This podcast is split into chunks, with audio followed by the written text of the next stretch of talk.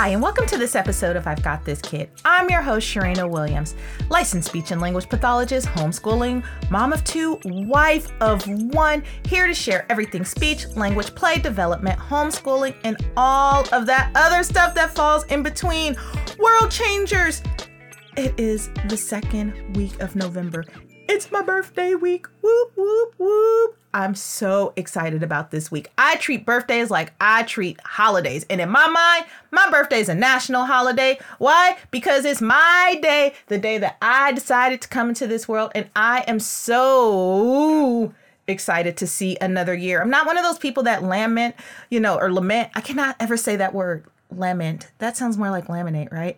But anyway, I'm not one of those people who lament over getting a year older. I actually take the time to reflect on everything I did the year before and what I want to look forward to in the next year. And big shout out to my sister because she surprised me with the cutest little sweater. I can't wait to put that bad boy on. So I'm excited about another year and just whoop whoop to that. But world changers, that's not why we're here today to talk about my birthday. We are here to continue on the journey of we all just get along? OMG. November is devoted to talking about real life stuff that happens in the home, in the community that we experience, those taboo subjects that just don't necessarily always get talked about, but are experienced by world changers. And so last week we talked about sibling jealousy, and that stuff is no joke. When siblings, when you have a normal sibling, and a sibling who has a diagnosis, man, let me tell you, boxing gloves come out because they are suddenly vying for time and it can just be a big old, you know, like just it's muddled, it's murky. It can become a mess if we are not intentional and we don't take action. And so I was really excited to talk about that topic in World Changer. I hope that it worked for you. So if you didn't check out that episode, please do. But today we're going to continue talking about siblings. And today we're going to talk about sibling exclusion from play. Here is the scenario Dear Sharina, we have a house full of sugars. One of our little ones has a diagnosis of autism spectrum disorder. Although our sugar has made steady progress over the years, we notice that the other siblings leave her out of play.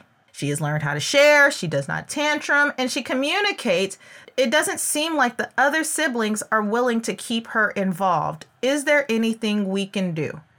That is a fabulous question. It is such a fabulous question. And you know what? You have such a huge heart, I can tell, because you want to make sure that sugar is not just meeting goals, but sugar is getting involved and becoming part of the community. And who wouldn't want that? So I'm glad that you sent that question in. It's not something that's not normal. It's called the playground wars, right? Like if you keep up, you keep up. If you don't, you don't. But you know, we'll we'll dive into it and see how things go. I'm hoping I'll help. First things first. For the world changers who have no clue what autism spectrum disorder is, or you haven't listened to the show in past episodes, I gotta get you on the same page. I can't leave you out there in those streets not knowing what we know. That's not fair because you might be like, autism, what are you even talking about? May have seen a commercial or two, but I don't know what that entails. So I'm gonna tell you up with that. Autism is a diagnosis in children that it usually gets diagnosed in the toddler years. And the reason that it gets diagnosed in the toddler years is because suddenly milestones are not met. And they're usually social milestones, communicating back and forth, learning new language, play skills, engaging in conversation, picking up on social cues, responding to their name, getting from one thing to another. We call that transitioning. And sometimes some sensory sensitivities where there is some difficulties with the things they see, the, the stuff they smell, the stuff they taste, the things they hear, and what they touch. And so sometimes these things can impact their development because if things are off balance, then it gets in the way with how they interact and how they interpret the world around them. And sometimes even our messages and our social cues, they just don't quite pick up on it. But through a lot of intervention and support, they can pick up on things and I've seen fabulous progress over the years. So it's not like a lifelong sentence. It really isn't. It just depends on the level of severity. And we have some kids who are extremely mild to where just maybe some social skills are impacted and maybe a little bit of sensory stuff or maybe no sensory stuff and just social skills. all the way over to the other side to where it's more severe and there's another diagnosis with it. It can range. It really can range. That's why they call it a spectrum because it can go from one side to the other side. So that's autism. But back to your question. So I will say, world changer, for you who has the older siblings, it's never too late to get things started. For you who have the smaller little sugars at this point, it's time to get started now. And I'll work with that at the end. But right now, I want to really get into this question. So, World Changer, this is what I want you to do. And I want you to ask yourself remember, November, reflective month, is my month. So I want to be reflective and I want you to reflect with me. Are you setting the standard? Setting the standard, we take so much for granted that we are the ones that set the standard. From birth to three, really until sugars go to school, we are the ones that sugar picks up on how to socialize, how to interact, how to engage. Like we take those skills into the school. We take those skills that we learn from you, mom and dad, to the world around us. And so sometimes we think that play is reserved only for kids, that kids play, adults don't. Or if they're not babies and toddlers, then we don't play anymore.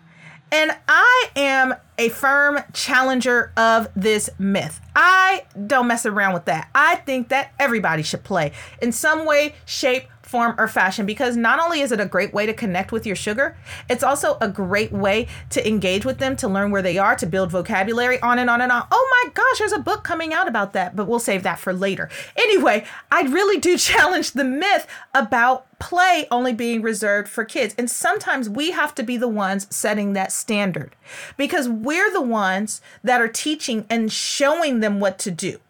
And so if we're showing our other sugars how to play. And if we're doing things to promote that play, then they'll be more willing to jump in there and do their thing as well. And so I would suggest first things first, if you're not doing this already, take the time to play with your sugars. It could be as simple as five to seven minutes a day. The second question I would have for you is Did the other siblings have the opportunity to learn how to engage and interact with sugar? This is crucial. I talk about this a lot in sibling jealousy. Can't we all just get along? Because if they don't know, like, then they can be making assumptions, even if they're quiet assumptions. And if we don't know, then we're making the quiet assumption that the other sugars are rejecting my sugar because they have this diagnosis. But do they know how to play with sugar? And do they feel comfortable playing with sugar? Was it a good experience when they were younger? Has it changed over time? Have they been able to see that change?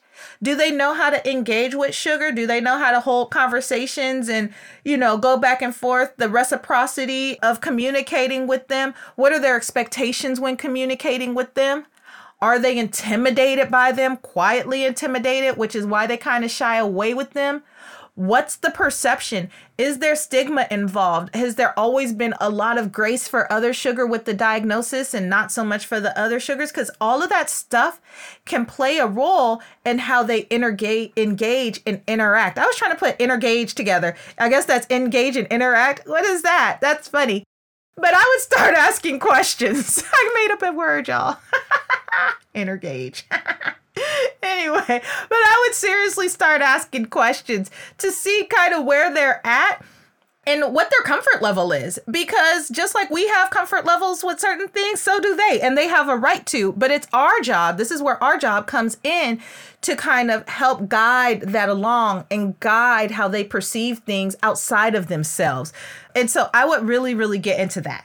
The third question i would ask you is what is the perception in the home there's a difference between siblings learning differently and siblings doing differently.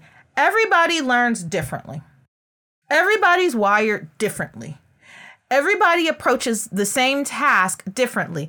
I always say to my husband, I said it to him for years, because we think from very different lenses and we might be attacking the same task, but how he would attack it and how I would attack it would be completely different. And so we had to come to terms with if you're attacking something in one way, then I don't need to come in and tell you that my way is better or control or dominate the way that you're attacking something because you don't need that from me unless you specifically say, I need help.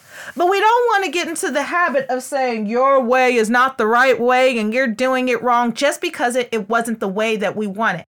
And this could happen with sugars who develop differently, especially if they're in the same home and perceiving and observing the same thing. For our sugars with the diagnosis of autism, we know that the way that we reinforce language, the way that we reinforce play, the way that we reinforce things, it looks a little bit different than the way that it naturally occurred for our typically developing sugar. And so, my question would be for you did we promote at home that we might learn different, we might be different, but at the end of the day, we all have things in common and more things in common than we don't. We're just different in our own ways. And we must also be extremely careful about how we describe disorder versus difference and not let a disorder and a label become a handicap. Because sometimes, sometimes if we're not careful, if we pick up on language that makes sugar seem different because they have a label attached with them, that's why I say sugar with autism, not an autistic sugar. That's not their name.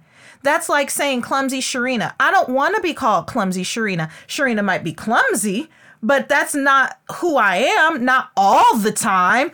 Like it's a part of me and it's going to show up. I might trip over my own feet every now and then, some other little stuff. But again, you get my point. Like you don't want to be labeled as that.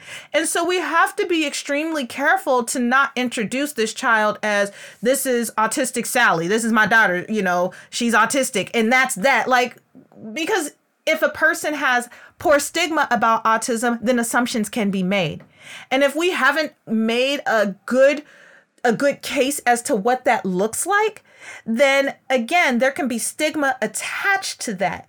And so we want to be really, really careful how we describe that. And, and we need to all recognize, again, going back to the differences, that we all have differences. And sometimes our differences are disorders can make our differences shine a little bit more, but we also have strengths. And so we don't want to see the person as that diagnosis. And then another perception killer is the expectation across siblings. Were the expectations for the typically developing sugar the same as the atypically developing sugar? Well, they all have to learn. They all have to learn how to play. They all have to get along. They all have to have boundaries. But were the lines blurred in some ways that were a little bit unfair? It happens. Show yourself some grace. It happens. But this is what you do pick up your boots and stop doing that. You know, it's time to do something different. So you can't always excuse the behavior of the sugar with a disorder or a diagnosis just because they have that diagnosis because at a certain point at a certain level like kids are kids. And you can't let little timmy tantrum for 30 minutes and be like it's cool and coddling him when other little sammy over here does the same thing and you're ready to like put him in a corner. Like that's not right. And so you have to be extremely careful how you measure those expectations and the the message that you're sending out there. And finally, when you do that, the engagement becomes well, it comes and it becomes unattractive. Why? Because well, they're getting a raw deal. like I, I can't say it any other way. Like if the expectations for one is different for the other, then it, it's gonna feel like a raw deal. If you go to a restaurant and you order a steak and the person next to you orders a steak and one person gets a tomahawk steak and the other person gets like this small little cube steak but you're paying the same price for the same thing it's going to feel a little bit inequitable and so i just want you and not to say that i think your kids are steak your kids are not steak they're totally not steak but i want you to just understand that like we want to try to be as equitable as possible. And if we do have different boundaries in place for a sugar who has a diagnosis, we better have a good reason that that's happening not just because they have a diagnosis. That's not a good enough reason for me. So I need you to to dig a little bit deeper with that. Number 4, accept that they simply may not mesh. I mean, some people just don't mesh well together. I don't have any good reason why for that one. Like some people just don't get along. And while I don't agree with exclusion practices, I'm not good with that. Like, I'm not good with if you have three kids in the home and two are off in their corner and the other one is like kind of doing their thing. I don't, I, don't, I'm not with that. I don't agree with that. But I also want to be careful not to force sugar on anyone because that just makes them susceptible to kid abuse, and kid abuse is no joke. So we don't want to do that either. We want to be really, really careful with that, or at least moderate.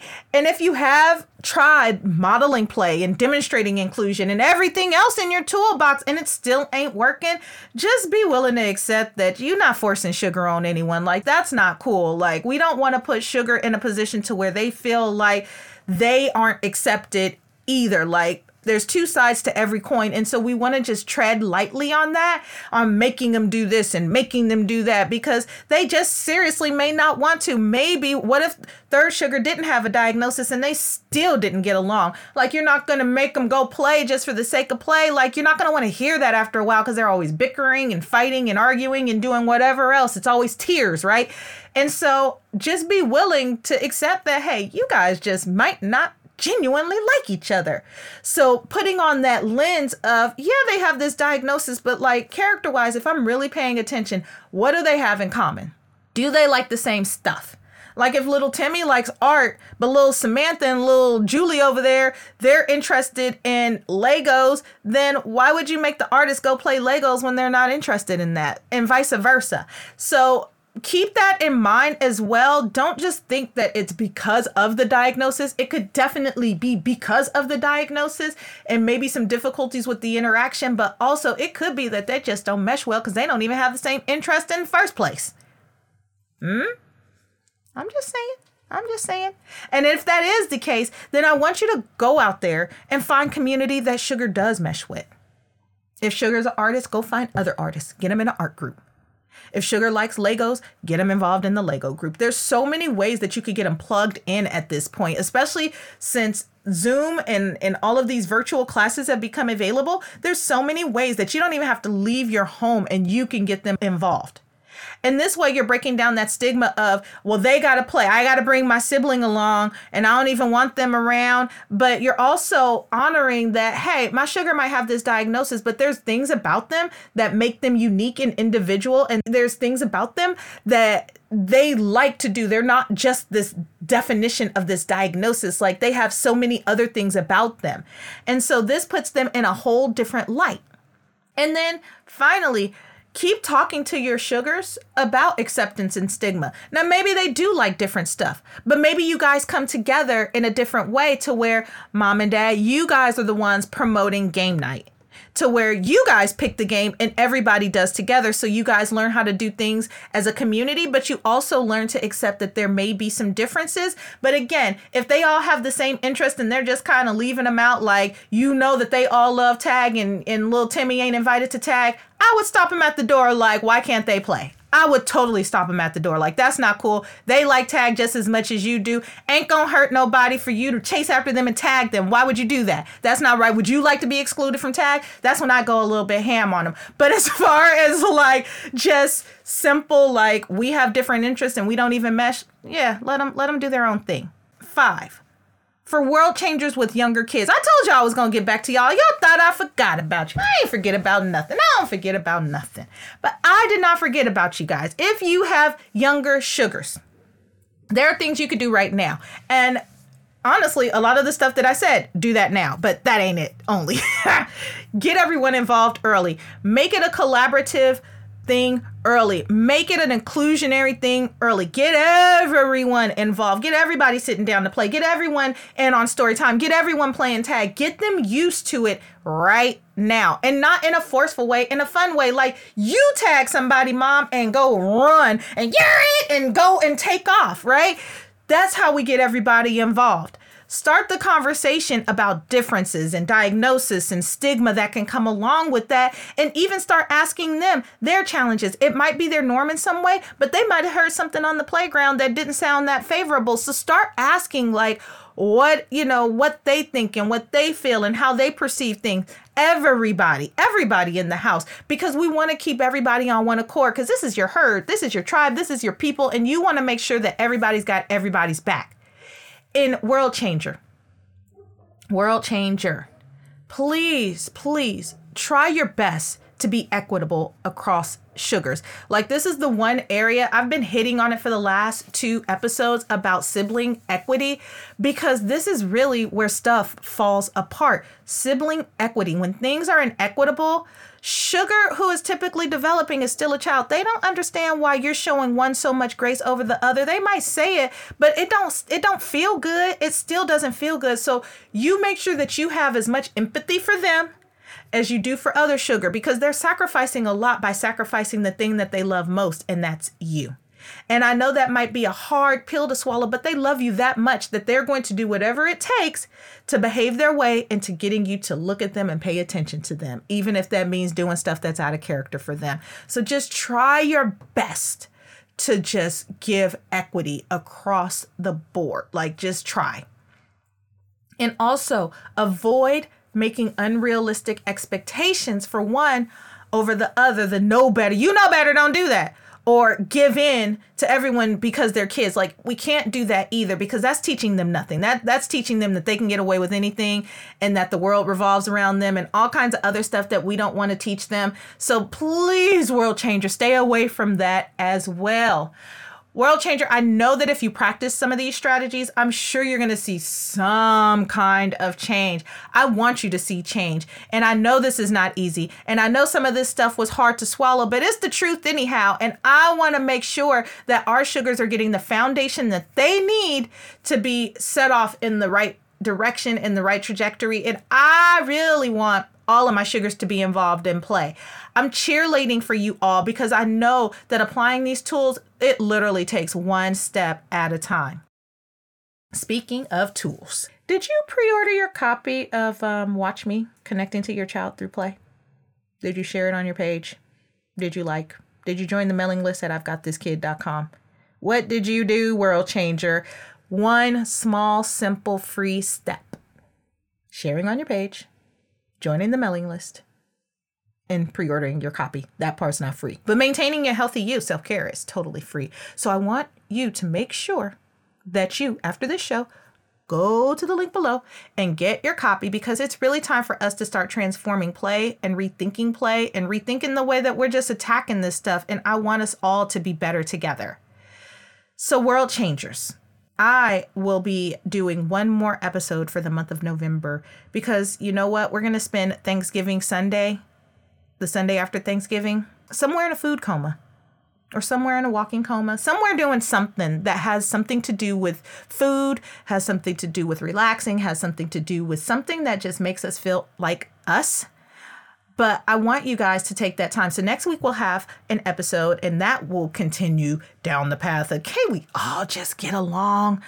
My collaborative team won't collaborate dealing with conflicting goals. We're going to deal with that next week, and that's going to finalize our podcast episodes for the month of November. And then in the month of December, we will get right back into things. I cannot wait, and we'll take a little bit of a holiday break, and then we'll be right back at it for the month of January. So, next week there's an episode, the following week there is no episode, and then we're in it for December and then holiday break. Did you get that in your notes? I hope you did, World Changers. I can't wait to see you next week. Oh, and don't forget to send in questions if you have any questions at questions at I've got this kid.com. See, I be remembering stuff. It just takes me a while. Marcel is gonna be cracking up at me, y'all. But hey, I did everything that I'm supposed to do, y'all. I can't wait to see you next week. Until the next time, take care.